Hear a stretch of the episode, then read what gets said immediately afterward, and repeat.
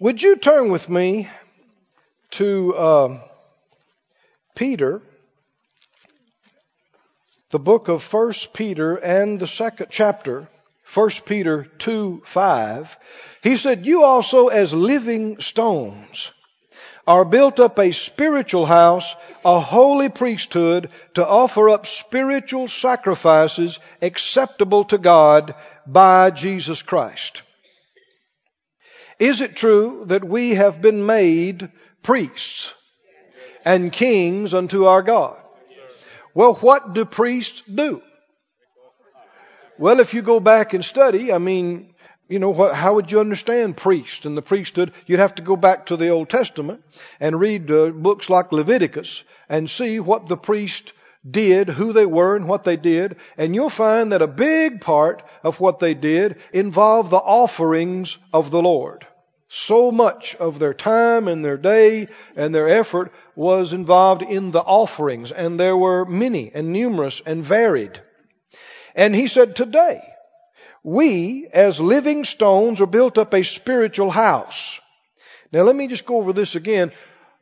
What is the house of God? We are. Now, just us in this local congregation in Branson? No. This building? Is this building the house of God? This local church, is it the house of God? No, it's a part. Not just the building, not the physical facilities. The house of God are all those living stones who've been sealed into place by the Holy Spirit. Right? And the house of God consists of those that have genuinely been born again all over this country, all over this world, and those not only on the earth, but already in heaven. Right? We all of us together make up the house of God. It's a spiritual house. And he said, we are, as the priest of the Lord, what are we to do? A holy priesthood, we're to offer up. Everybody say offer up. Offer, offer up spiritual sacrifices acceptable to God by Jesus Christ. Now again, when you say spiritual, so many times people's minds go off on a tangent and they think that spiritual things have nothing to do with natural things. But no, spiritual things are manifested in the natural. For instance, are we just natural? We're spirits. But we express ourselves through this natural body. Right? You're sitting there right now looking at me through those two windows we call eyes. You're not just a body. You're inside that body. Right? But just because you're a spirit, does that mean that, that you have nothing to do with the natural? No. Your spirit expresses itself in the natural. And we've already talked about this, but do you understand that any offering, let's say an offering of praise, an offering of thanksgiving, an offering of worship, could be spiritual and acceptable to God, or it could be just fleshly and unacceptable to God. Right? You could just make a bunch of noise, but you're thinking about fried chicken and you don't care and your heart's not in it, right? Wouldn't make any difference how many notes you hit or how perfectly you did it musically. That doesn't matter. God looks at the heart and it's not spiritual and it's not acceptable to God. With all of our money offerings and all of our stuff. They could be either just carnal and natural and unacceptable to God, or they can be spiritual sacrifices and offerings acceptable to God. Now, technically, an offering, what is an offering? Offering. Something that is offered. And what sometimes I think we haven't camped on enough, just because something is offered, that does not mean it is automatically accepted. Right?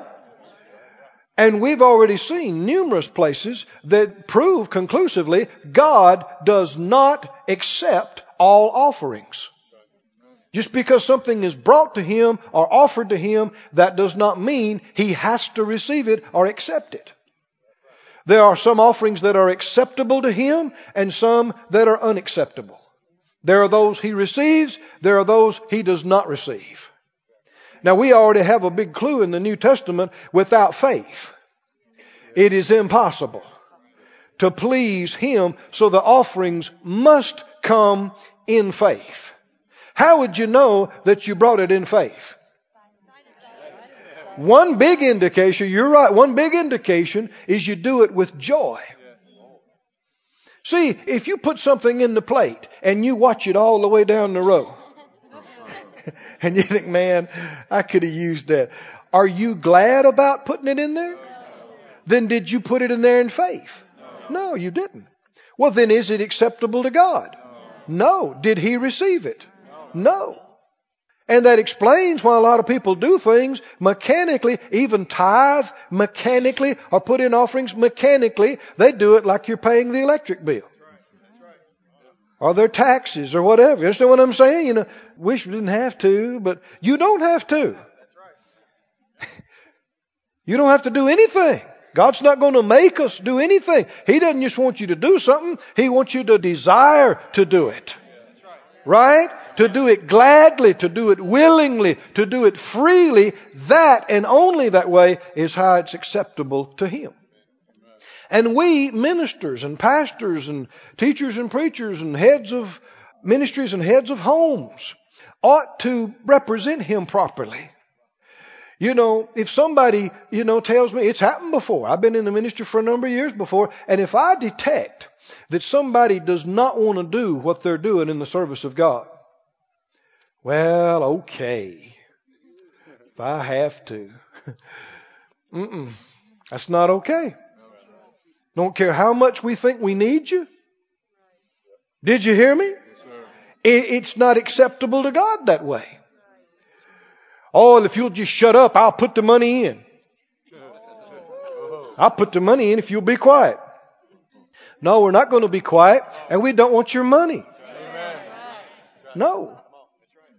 This ain't about money. It's about heart. Right? It's very important.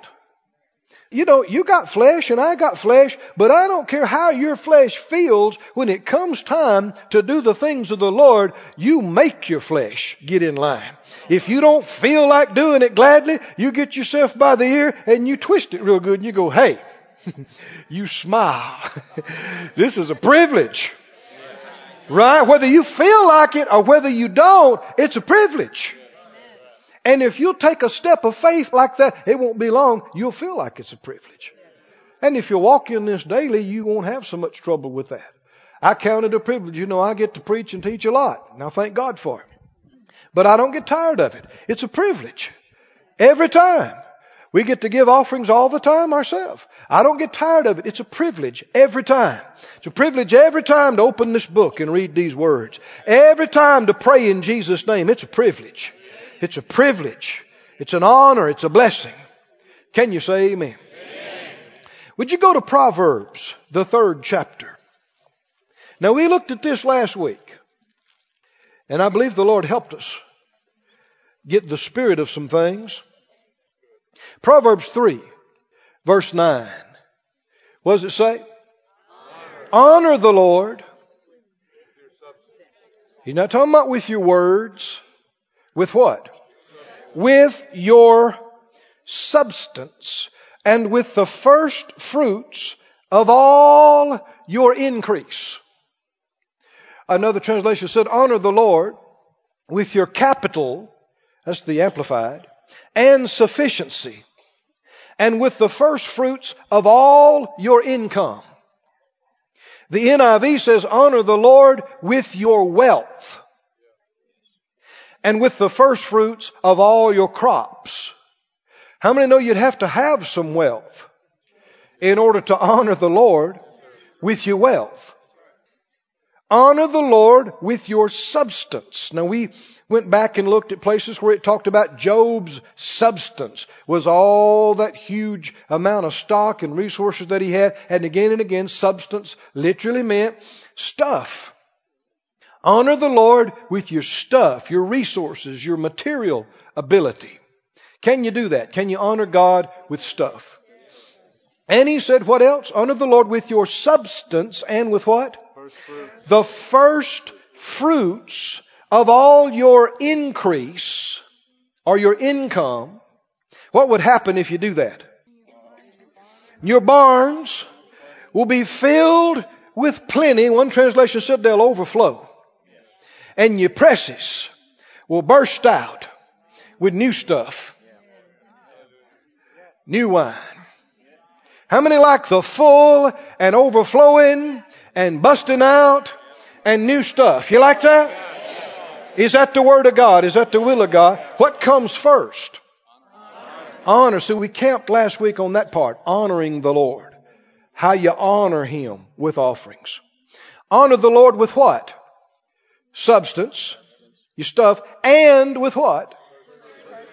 The first fruits of all your increase. I want to talk about first fruits this morning. First fruits. Now, there's been a lot of ignorance on this subject, and then there's been some confusion on this subject. And I don't purport to tell you I know all about it any more than I know all about tithing or all about any portion of the Word of God. We can only walk in the light we have. Right? And if you came to me and you said, well, Brother Keith, you know, I don't believe what you taught on tithing the other day. I don't believe what you taught on offerings, you know, I don't agree with all that. Well, uh, I don't want to fight. I don't want to fuss. Have no desire to. And if you're walking in all the light that you have and you're sincere before God, I respect that. Just see to it that it's not about the money. Did you hear that part now? See to it that it is not about the money, but walk in the light that you have. Now, another thing that's important to understand, we've got Old Testament and we've got New Testament. Right? Same God. True? And He never changes.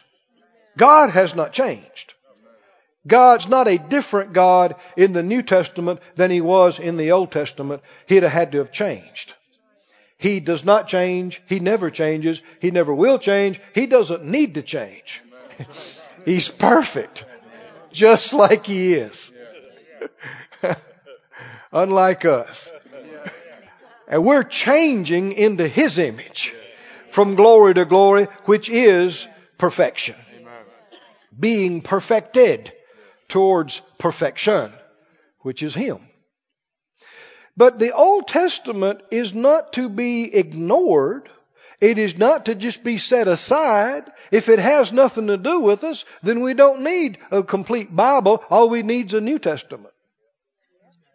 Right? But no, the Old Testament is the Word of God. Right? And the New Testament is the Word of God. I mean, thou shalt not steal is still a right word. Thou shalt not kill. Love the Lord your God with all your heart. Unless it is modified and changed by the New Testament, it stands. As it is written, the Word of God lasts forever, cannot pass away, cannot fail. Now, one big difference is that we, uh, in the Old Testament, they lived by the doing of the law. By keeping of the law, they endeavored to be righteous.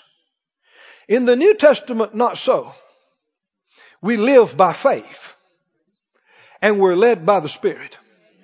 Is that right? And sometimes you'll hear people say, well, now I don't believe in all that tithing and, and that first fruits, and I don't believe in all that. I just believe in being led. I couldn't agree more about the being led part. I believe in being led by the Spirit of God in your giving every day, all the time. But you, if you tell me that I, you know, the Spirit of God has led me the last 20 years to put 1% of my income into the kingdom of God, I don't believe you're being led. Right? When under the old covenant, they put 10% plus offerings. And you're telling me that under a new and a better covenant, the Spirit of God leads us to do less than the old covenant? No. So if you're a giver, if you're putting something of your income into the kingdom of God, you're putting some percentage. Right? And people that I know that are sold out to God, they didn't stop at 10%. Did you hear me? I know Phyllis and I certainly hadn't. I'd like to get to 51. What do you mean? Well, God getting 51 is controlling interest in any operation. Is that right? 51%. I know more than one situation where people have gone from putting 10% of their income and living on 90 till over a period of years it completely reversed and they were putting 90% of their income into the kingdom of God and living like a king on the remaining 10%. How many know you can live good on 10% of 10 million a year? You can live good on that. If enough's coming in, 10% is good. But now, if you don't have a desire for that and you're not interested in that, well, that's your business. We're not here to try to make anybody do anything. But I got some hungry folks in this church. I know that, and you want to know everything you can know and do everything you can do, and so we must not withhold anything that we can see to help. Would you uh, go with me to the book of uh, Genesis, the fourth chapter? Somebody said we're going from Genesis to Revelation. We sorta, yeah. Genesis, the fourth chapter. Now, this is the first thing we looked at when we began our study on the offerings of the Lord, isn't it? It's the first offerings that are described. And the Bible said in Genesis 4 3, in the process of time it came to pass, Cain brought of the fruit of the ground a what? offering to the Lord. Now we know from reading the rest of the story, his offering was unacceptable. Right? God didn't receive his offering. And there were substantial reasons why. He didn't just make a technical mistake. He wasn't doing the best he knew how and just came short. No, his heart wasn't right. I mean, that's obvious. My, you know, word, not long after this, he murders his brother over an offering. I wondered about this for years because I have caught more flack and got more nasty grams.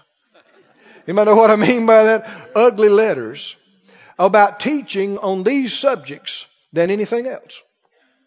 Teaching about giving and teaching about, you know, more than one time it's got back to me. Somebody came to visit and, and they said, I just don't like hearing about that money stuff. And so they didn't want to come back. Well, I can't help that. Because I didn't write this. Did you hear me? But what is it that bothers people so bad about this? Why would a man murder his own brother over an offering? Why do people get so bent out of shape over this?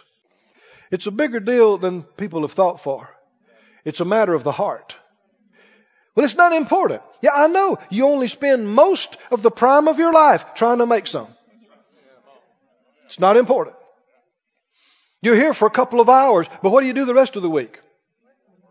Huh? Why? If you had 50 million sitting in the bank, would you do the same thing? That's a question, isn't it? Would you do exactly the same thing no, money affects your life. And the Bible even talked about that, you know, the love of money is the root of all kinds and manner of evil. It's a big deal. And Jesus said, you can't serve God and money. So people's solution is to not talk about it? No, he talked about it. In fact, if you go through and underline and mark everywhere money's talked about, you will get a revelation. Oh, it goes on and on and on and on. Well, in talking about this, in Genesis 4, Cain brought an offering. Verse 4, Abel, he also brought of what?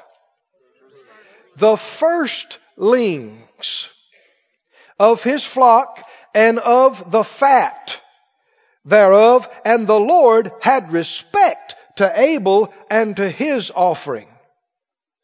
Now the word used to describe Abel's offering right off the bat is what? Firstling. Of what is a first fruit? Fruit is something that's produced. What is first? Not second. Right? Not third. Let me say it like this. Fluffy was a first fruit. Not a tithe. Did you hear me? If the Lord had wanted to say it was a tithe, He'd have said it. And if you're like me, for years, I thought first fruits and tithes were the same thing. For years. Even preached it like that a time or two. But you know, you only have the light you have. And one day some things began to bug me about it. As I was reading it again, I thought, well, now hold on, that don't work. And as I began to examine it, I thought, well, no, it can't be the same thing. And as we go on today, you'll see. But I want you to see that the first offering that was mentioned was not a tithe. It was a what? It was a first fruit. First fruit. Fluffy was one of Abel's first lambs. And it was one of the finest ones, I guess the finest one that he had. But it wasn't just one of the finest ones, it was what? It was one of the first ones he had. First and best. Now, as we go through, you're going to see the first one is special. We know that. Right? The first one is special. Now go back, uh, you're here in Genesis. Go over to Exodus, the 13th chapter. Exodus 13. Well, you know it. I've said it many, many times. Don't take my word for anything. Just because I said it is not good enough reason for you to accept it and build your life on it. Hmm? Find it in the Bible. See if you see it for yourself. Exodus 13, verse 1. The Lord spoke to Moses, saying, Sanctify to me. Now, what does that mean? The Lord told us that about this facility as soon as we got in it. He said, Sanctify this place to me. And we understood that means set this place aside for my exclusive use and purposes. And so we don't let just anything go on in here. Right? We've had a lot of people want to use it for a lot of different reasons and things, but unless the Lord tells us that He wants that to happen, we must not do it. Right? It's His place. So we don't have, uh, I don't know, dog shows in the auditorium. right? We don't have auctions in the auditorium. Right? We get ready to eat, we go outside. Right? I mean, we treat it with the respect that the Lord talked about. Now he said, sanctify to me what? All the first born whatsoever opens the womb among the children of Israel, both of man and of beast, it is mine. It's mine. The firstborn, he said, of man and beast is whose? Isn't that what the Lord said about the tithe? He said the tithe is his, the tenth one. Skip down to verse 11. He said, It shall be when the Lord shall bring you into the land of the Canaanites as he swore to you and to your fathers and shall give it to you, that you shall set apart to the Lord all that opens the matrix Every firstling that comes of a beast which you have, the males shall be the Lord's, and every firstling of an ass you'll redeem with a lamb, and if you'll not redeem it, you'll break its neck, and all the firstborn of man among the children shall you redeem. Verse 15.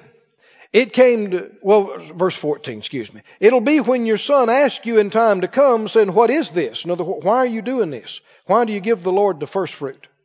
You'll say to him, By the strength of the hand the Lord brought us out from Egypt, from the house of bondage. And it came to pass when Pharaoh would hardly let us go, that the Lord slew all the what? firstborn in the land of Egypt, both the firstborn of man, firstborn of beast. Therefore I sacrifice to the Lord all that opens the matrix, being males, but all the firstborn of my children I redeem. Now he said, all the firstborn, all that open the matrix. Now, take a cow, for instance. The first calf belonged to the Lord. That's the first calf that had come through that cow. Now, if this is a healthy cow, there should be more calves. Right? For years. But the Lord said, the first one is mine. Did you hear that? It's interesting to know, you know, you find reference to tithing about 32 times in the Bible. You know how many times you find reference to first fruits? 32. The same. Yet, how much have you heard about tithes? And how much have you heard about first fruits? You don't hear much about it. Right? And one reason is because people have mixed them together. That they're the same. Now, we've already talked about this in Leviticus. You know, he said the tithe, the tenth one, is the Lord's. And he talked about that they would count sheep with the rod. We may look at it if we have time, but in Leviticus 26, I believe it is.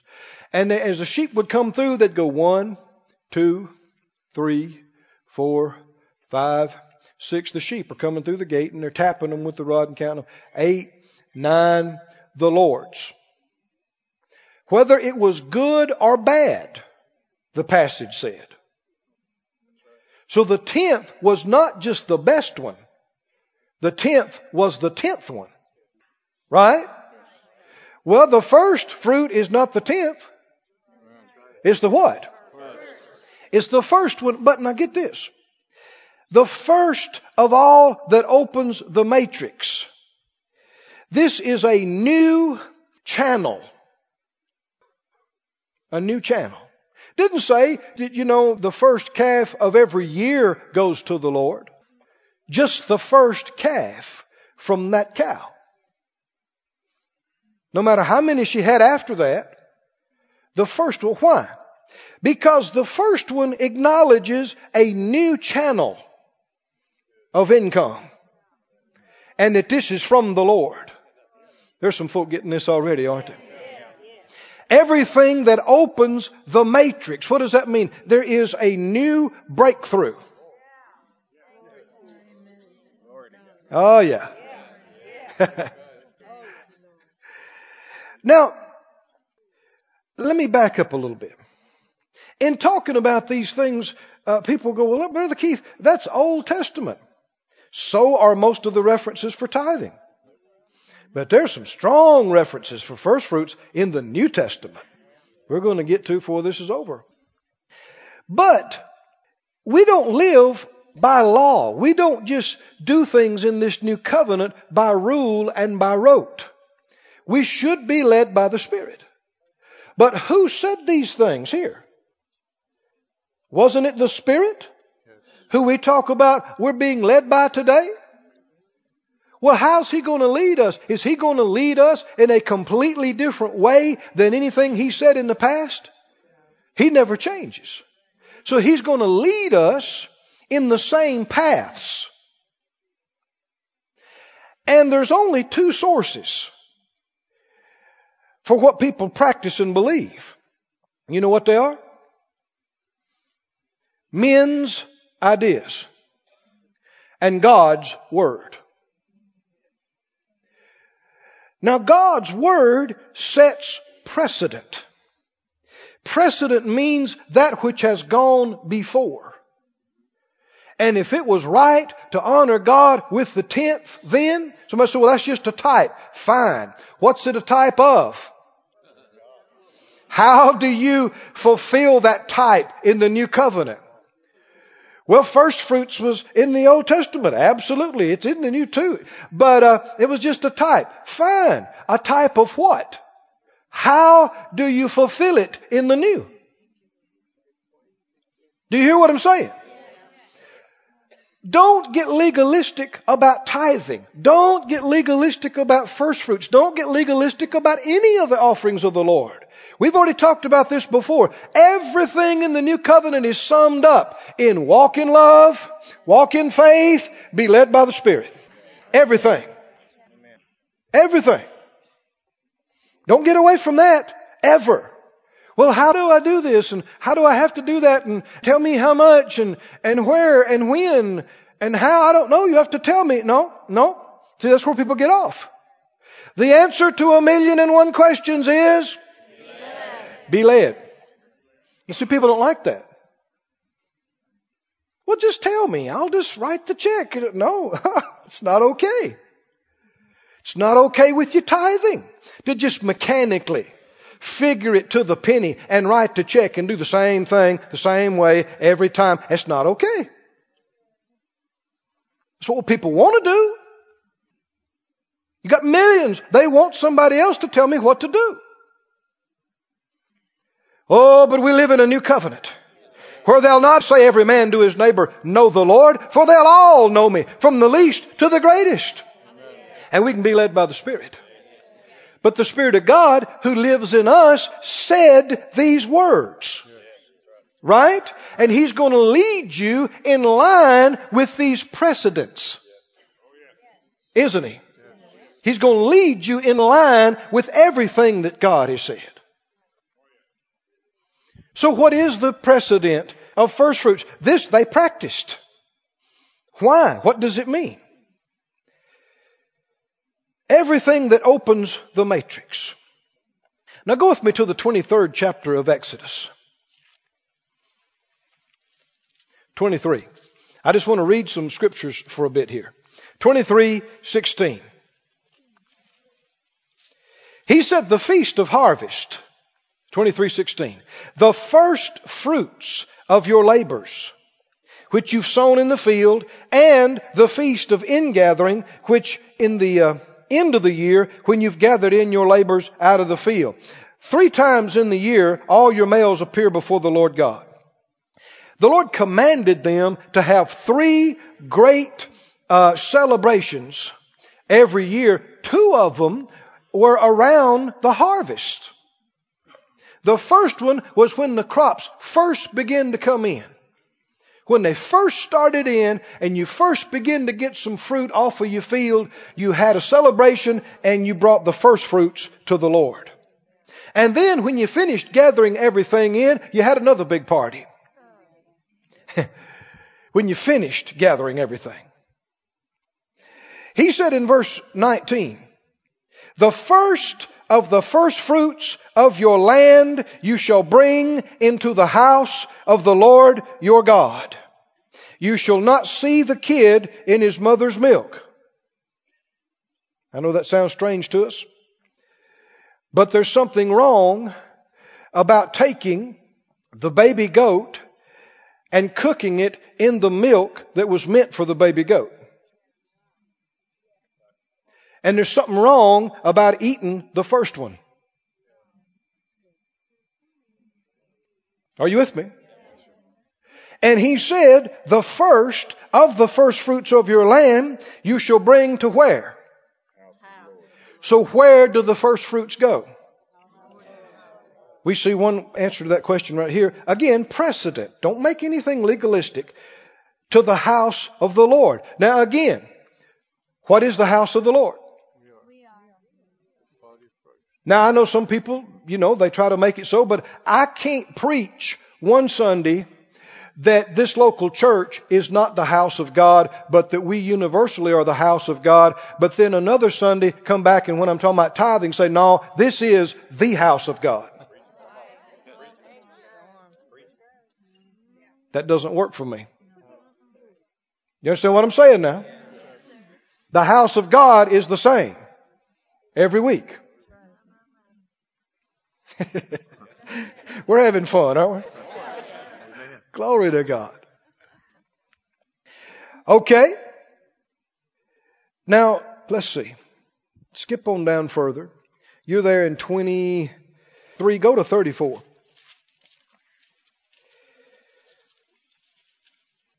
Exodus 34. 19. All that opens the matrix is mine. Who said that? The Lord. All that opens the matrix is mine. Here is an opening from a new channel. Somebody said it would be alright to say new sources. No, I don't like to say new sources. We have one source. One source many channels. Many, cha- I know we use that word a lot. Well, it came from an unexpected source. No, I have one source, and he's expected. Right? It might have been a surprising channel. God uses people and channels that you never thought about. That's one of the great things about Him. Uh, he'll surprise you again and again and again. That's great. He gets the glory. So many times when you're believing for something and it comes through, so many times you'll go, wow. Now I never would have thought it would have come like that. And God does it on purpose. He gets the glory. So again and again you cannot stand up and say, ah, I knew it. Yep. I knew just that. No, you didn't. You knew it was coming by faith, but you didn't know how most of the time.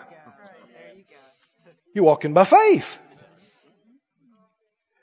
But the Lord spoke to us prophetically earlier this year about bringing us up into new places in finances. You remember that? And about basically what we're looking at here, new channels. Right? Completely different jobs, completely different occupations, new channels. Well, that's what this is talking about. When you get, it's a brand new business. It's a brand new resource, brand new operation that you've had, and you begin to get regular income through that channel that could go on for the rest of your life. The first one that comes through there is special. Right? The first one that comes, the first paycheck you get on that new job Did you hear me? Would you have that job if it were not for God? You see. Okay, man, we got here, we started a new business and man, everybody showed up the first day and whoo, it's off to a good start. You see people frame those first dollars and hang them on the wall. Why? Special. But they ought not be on the wall. Is spiritual ignorance that they hang on the wall for years. Because the Lord said, the first one's mine. Yeah, we're making progress now. the first one's mine. Is this tithing? It's not tithing. It's not tithing.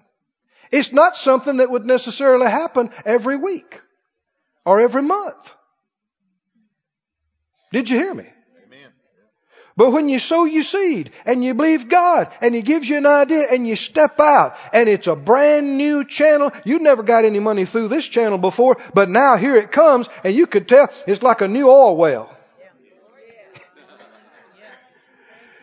well, how much could it produce? I don't know, but the first barrel is the Lord's. Right? What, what is that doing? You're acknowledging this didn't just happen. God has brought a brand new channel. Whoo, glory to God of increase and who knows how many calves this cow can have over the next many years. But I'm going to honor God and the first one is His. Glory to God. Where does it go? We've already seen one thing. It goes to his house. His house. Whew, glory to God. Where were we? 3419? Go back to 22. Exodus 22. Thank you, Lord, for your goodness. Exodus 22 and verse 29. This whole chapter here, I wish we had time and it was right to teach on the whole thing. Because what you see in another place, it talked about that God had given to his people statutes that were so righteous that no other nation that were heathens and worshipped idols could even compare to. They try to make their laws and write their laws, but when God says, do this, it's because it's right. It's not just right on a surface level, it's right from the beginning to the end. It's right forever. It's right in every set of circumstances. And listen to how, this whole chapter, how it's flowing. He talks about if somebody steals something, what should be done to make restitution? Verse 5, if a man calls a field or vineyard to be eaten and puts his beast and feeds in another man's field of the best of his own field and the best of his own vineyard, shall he make restitution? Let's just stop right there. If you put your cows in another man's field and he eats up his stuff, what should happen? There should be repayment. Right? Of the best. It's just right. Is this still right today? See, people try to get confused. This is Exodus. This is Old Testament. But it is the unchanging truth of God. It's right. Verse 5. What if you set a fire and it breaks out and it catches in thorns and it burns somebody's stacks of corn or standing corn of the field? What's the right thing? Then he that started the fire should pay for it. That's just right. How many realize we need to read our Old Testament? Hmm? Why? Somebody said, well, I just believe in being led by the Spirit. Absolutely. But who do you think said this? And how's he going to lead you in daily life? According to these precedents and precepts. Now, I won't go through all of it. It would take a lot of time. But uh, verse 14, let's just touch on a couple more. If a man borrows something of his neighbor and it be hurt and die, if the owner is not with it, what should happen? Whoever borrowed it pays for it. But if the owner is there with it, he doesn't pay for it. It was a hired thing. It came for his hire. See, this is just right. If the owner was there with it and you're like you're renting it and the owner's there operating it and the ox dies, well, you don't pay for it if the owner was there. Because he was running it, you were paying for the use of it. But if you just had borrowed it and the owner's not there and while you're using it, you broke it, well, you buy him a new one. This is just right. Can you see all this? Now skip on down. Verse 25. If you lend money to any of my people that is poor by you, and God's taken us from borrowing to lending. Yes. That we can loan people money. Yes, yes. Right? Then you shall not be to him as a usurer, neither shall you lay upon him usury, that's interest. Don't charge each other interest. He said you could charge the heathen interest, but not each other. If you at all take your neighbor's raiment to pledge, you shall deliver it to him by the sun going down. For that's his covering only. In his raiment for his skin, where shall he sleep? Let's say a man's furniture was part of his collateral for his loan and he defaulted on his loan. You don't go take the bed out from under the man. The only thing he's got to sleep on. Yeah, he defaulted. He owes it to, I don't care. Have some compassion. Right? And he also, you know, it talks about another place. It says if somebody owes you something, you don't go in their house to take it. You stand outside in the yard and you let them bring it to you. See, this is just right, isn't it? It affords people some dignity. Even in the most uncomfortable times of their life, they're still afforded some respect and some dignity.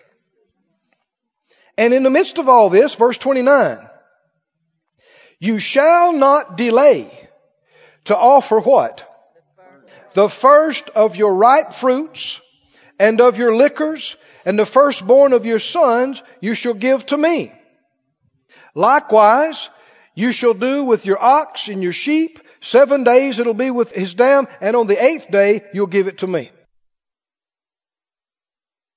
He said you won't delay to do it. Now turn over to another place. Leviticus 23. Leviticus 23. 9. Leviticus 23 9 says, The Lord spoke to Moses, saying, Speak to the children of Israel and say to them, When you be come into the land which I give to you, and you shall reap the harvest thereof. Now let's just stop right here. God's told them about Canaan's land. Right? It's a land that flows with milk and honey. He said, It's yours. He said, When you get in there and you plant your seed, and I rain on it and the sun shines on it and I give you a great big crop. When it comes in, you're supposed to do something. Well, shouldn't you? Would you even be there in the land if it wasn't for God? Would you have it? Would you have had seed to sow? Would you have a, how many understand if God doesn't protect your crop, if He don't rain on your crop, if the sun don't shine on your crop, there's not going to be any harvest. And so,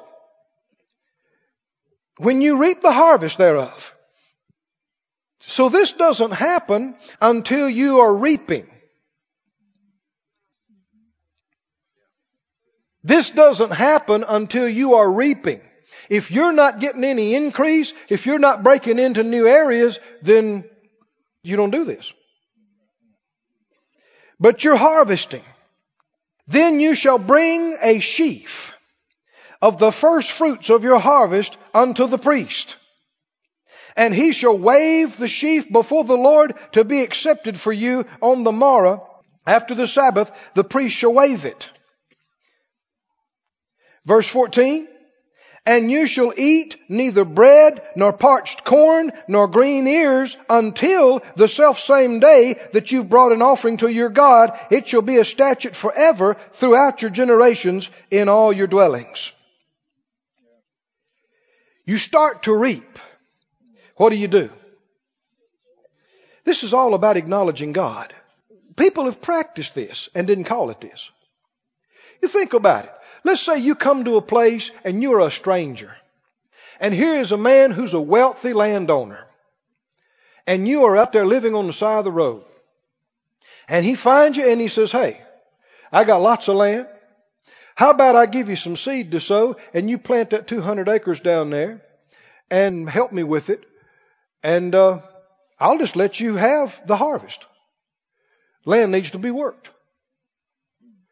So he lets you work the land. It's his land. He gives you the seed to sow. Let's say you plant 200 acres of tomatoes. It'd be salsa time, wouldn't it? Well, when the first ripe tomatoes start coming off the vine, if you're any kind of a person of integrity, what should you think? Take this man, a first, as we say in the South, mess. Anybody know what a mess is? A mess, first mess of fruits and vegetables, mess of meat, you know. Take him the first mess of these first ripe tomatoes. Why? Because if it wasn't for him, you wouldn't have any tomatoes. If it wasn't for him, you wouldn't have any land to plant tomato seed. He gave you the seed. Right? I mean, it's just, it's just right. That's right. It's just right to do that. You know, I assure you, I know it's so where I grew up in Mississippi. I know it's so in Arkansas. I know it's so here in Missouri especially years ago. My granddad used to do it. my folks used to do it? When the gardens would begin to come in. Hmm? People would take, or somebody slaughtered a beef, or slaughtered a pig, or anything, you know. Again, again, you know, my granddad's stuff would start coming in. He'd take the first mess of stuff to the pastor. He'd take the first mess of stuff to uh, people in the church. Usually to the pastors and the ministers. What is that? That's a first fruit. People have been practicing it for centuries. Just not calling it that. Why would they do it? Because like the Bible says, even people who don't know the law, when they know God, they do the essence of it. They got the spirit of it in their heart. Why? Because the Holy Ghost who's in you wrote this. He wrote this. Oh, glory to God. We're making progress now. you know, you can just feel it for people go, I don't know about this. Well, find out. Don't take my word for it. Get in the book. Right? And again, we should do nothing legalistically. Right? It's the spirit of it. Well, how would I know, Brother Keith, what's the first fruit? That's the whole thing about it. You should know in your heart. You'll be going along in life, and if you're sowing and believing God, something will come up, and you'll just know it. This is the first fruit. This is the first one out of this. You know, Phyllis and I, when we first came here, and the church started so wonderfully, the Lord led us, if you remember, to sow our first year of ministry into the church. So we didn't get any pay from the church. We sowed that a year's salary. You ever done that? No. Sometimes people want to, you know, they want to find fault. Well, Brother Keith has some nice stuff. I do. Amen. But don't judge my harvest if you don't know nothing about my sowing. Or my seed. You understand what I'm talking about? Yeah, I got some nice stuff. Going to have a lot nicer yet. So if it bothers you, you're going to really get bothered. And I'm not going to hide it. I'm not going to hide it. The only reason we should hide it if we're ashamed of it. If we did something wrong to get it. It's not what you have. It's how you got it. How it came. And if the Lord added it to you, something to be celebrated. Something to rejoice. Something to uh, let Him get the glory out of. And so we sowed that first year. She and I sowed all of our services without any payment. Glad to do it, sowed the seed.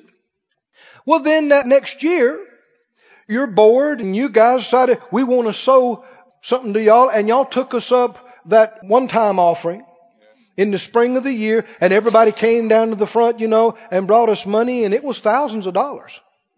But that was the first offering we had ever gotten in this church. And we knew that. So you know what we did? We sent half of it to Kenneth and Oretha Hagin. And we sent half of it to Kenneth and Gloria Copeland. Because they had personally, we sent it to them personally because they had been such a, a part of our lives. It was money that came to us personally. Right? And we've done that time and time again with the church. The first offerings that came in the church. They went to nothing in this church. They went to other churches and ministries. The first one. First one. And even without teaching on it, we've had people in this congregation, business people, already, that have started a new branch or started a new business or and their first business day's uh, receipts they brought in. And I see that they've gone quite well too. Now, go over to Romans if you would. How many know Romans is in the New Testament? Romans 11. Romans 11, verse 16. He said, if the, the what? The first fruit be holy, the lump is also holy. And if the root be holy, so are the branches. Would you say this is a spiritual principle? Law, you could say. Let me read this to you from other translations. He said, if the part of the dough offered as first fruits is holy, then the whole batch is holy. Another translation said, if the first loaf is consecrated, the whole batch is consecrated with it. The Amplified says, if the first handful of dough offered as the first fruits is consecrated holy, so is the whole mass. Now see, the writer of the New Testament assumes you are familiar with the Old. Right? Assumes you know what he's talking about when he said first fruit. And I didn't show you half of the references in the Old Testament to first fruits. Just a sprinkling. But here's the principle. Why would the Lord say the first one is mine? Exactly. When you give him that first one, you make him a partner in everything that will ever come from that channel. Oh, glory to God. Woo! Can you see that? And what did he say? If the first one is blessed, then all the rest is blessed. Woo, I'm ready to just shout right now. Glory, glory to God. Go to Ezekiel. Hold your place there. Ezekiel 44. Ezekiel 44, 30 and the first of all the first fruits of all things. That covers a lot of ground now, doesn't it? Read that out loud with me. The first of all the first fruits of all things, he goes on to say, and every oblation of all, every sort of your oblations shall be the priest's. You shall also give to the priest the first of your dough well, that fits good in today's society, doesn't it? First of your dough. Why? Why?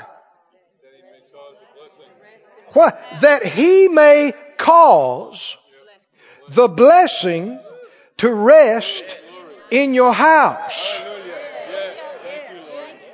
My, my, my. Why? Because the principle, if the first one is blessed, the rest of what it came from is blessed. Right? It's a spiritual principle. It's always been that way. And see, Adam and Eve, Cain and Abel, were not ignorant Cro Magnon or any other kind of prehistoric man. They were beautiful, brilliant. Man has not evolved, man has devolved. Oh, they were brilliant.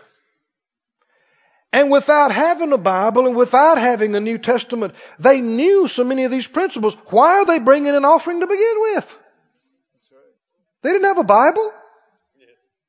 They just knew that's what you did. And Abel knew. Abel knew. Bring God the first one. Bring him the first and the best. Why? He wanted to please God. He loved God, but he also knew it had caused the blessing of God to come on the whole rest of his flock. Oh, my, my, my, my. If the first is blessed, the rest is blessed. He said, bring the first that he may cause the blessing to rest in your house. Mm-mm-mm-mm. Well, if, you just, you know, don't take my word for it. Like I said, please don't. Get in your Bible and study this and look up everywhere it says first. Look up everywhere it says first fruit or first fruits or the first of. You'll begin to get an eye open. You'll begin to get a revelation. Let me give you one more in closing. Oh, this is good. I shouldn't rush through it. Second Kings, turn to it. I think I'm closing. Second Kings. Said out loud, if the first is blessed, the rest is blessed. If the first is holy, the remainder is holy. Second Kings, two different ones I got going at the same time here. First Kings 17 is what I want you to see right now, please. First Kings 17. Now, I know you don't have all your questions answered yet. But it's not getting everything in your head, it's getting the spirit of a thing. That's the main thing. 1 Kings 17, verse 8. The word of the Lord came to him, Elijah, saying, Arise, get you to Zarephath, which belongs to Zidon, and dwell there. Behold, I have commanded a widow woman there to sustain you. Well, you think you'd have picked a rich one, you know. But he didn't. Why? Because he shows up good in the foolish things and the weak things. Is that right? Did you know God could tell you to do some big things? And you don't have any money right now and you don't know how it could ever happen right now, but God could use you to sustain some big things if you just believe Him. If you just say, Yeah, here I am, Lord. You can do anything through me, use me. Widow woman. We know from the rest of the story, she was about as broke as broke could be. He arose and went to Zarephath. When he came to the gate of the city, behold, the widow woman was there gathering sticks. He called to her, he said, Fetch me, I pray thee, a little water in a vessel that I may drink. Now see, that might sound like a preacher asking for a favor. But it wasn't. It was an opportunity. Did you hear? For her to respond, she's in a desperate situation, and God has sent her the answer to her prayer. But before there's going to be some reaping, there's got to be some, some sowing. It's just God's way, always has been, always will be. So he is actually favoring her and blessing her by asking her for a drink of water. He could ask somebody else, he could have got it himself. But it's an opportunity for her. I mean, somebody said, well, that's nothing. Oh, really? Jesus said, You give just a cup of cold water to one of these in my name, there's no way you'll lose that reward. It's big to him. And uh, verse 11, as she was going to fetch it. Now that tells you why God used her. Hmm? She could have said, I don't know who you are. All these preachers. I'll tell you what. She could have had an attitude. She could have done all kind of things. But she just said, sure. Yeah, just sit down and rest yourself. I'll go get you some. And he called to her as she's going away. He said, you know, how about bringing me a little bite to eat? now that is like asking for gold and platinum because there is a famine going on and food is so precious. People are starving to death in the streets. And this preacher says, Hey, you know what? You bring me a little bite to eat too. But is it about him wanting something from her? No, he's there on a word from the Lord. And she said, as the Lord my God lives, I don't have a cake. I got a handful of meal in a barrel. I got a little oil in a cruse. And behold, I'm gathering two sticks that I may go in and dress it for me and my son that we may eat it and die. She said, I, just, I don't have it, man of God. I don't have it. I got a few bites for me and my boy, and that's going to be our last meal. I don't have it.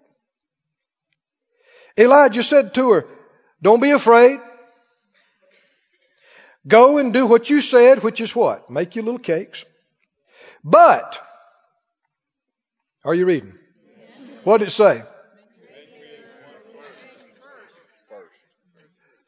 But make me a little cake first.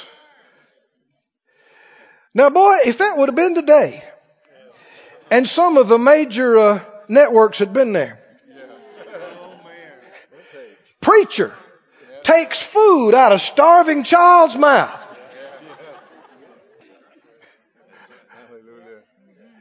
And there have been shifty and unscrupulous and immoral preachers that have prophesied money out of people's pocket into theirs. There have been, and there are today. And there were then. But it doesn't change God, it doesn't change truth, it doesn't change what's right. And it doesn't change how God works. He said, bring me a little cake first.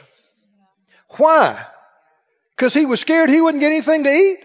No, no, no. Why? Because this is the key to a blessing, a miracle on their stuff.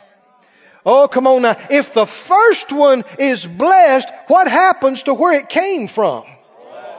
Oh, come on, do you see it? Now, what happens to where it came from? He said, bring it to me, make me a little cake first, and bring it to me, and then after that, for you and your son, for thus says the Lord God of Israel, the barrel of meal will not waste, neither shall the cruse of oil fail, till the day the Lord send rain upon the earth. And she went and did it. Oh, that's why she's in the book. She did it. She did it. Had so little. I mean, from the natural, looks like she's taking food out of her baby's mouth and had none. One last meal. Oh, but she brought it up there. she brought it up there to the man of God. And she did according to the saying of Elijah, and she and he and her house, that's her folks. You know, you find new friends and relatives when when you got food and nobody's, they did eat many days. The margin says a full year. And the barrel of meal wasted not, neither did the cruse of oil fail according to the word of the Lord which is spoken by Elijah. What happened? We just got through reading in Ezekiel. Bring the first, the first one to the priest. He may cause the blessing to rest in your house. They brought the first one. The first one that this came from, it came from where? It came from her meal barrel. It came from her oil cruse. That's where that cake came out of. Right? And when she brought that first cake out of that to him, then the miracle power of God rested on that barrel and on that cruse and it produced and produced and produced for a whole year supernaturally. If the first is blessed, all the rest of what it came from is blessed. Can you say amen? Stand up on your feet. This ministry has been brought to you today free of charge by the partners of Moore Life Ministries and Faith Life Church. If you would like to help send this word to others at no charge, you can become a word sender today. For more information, visit our website at moorelife.org.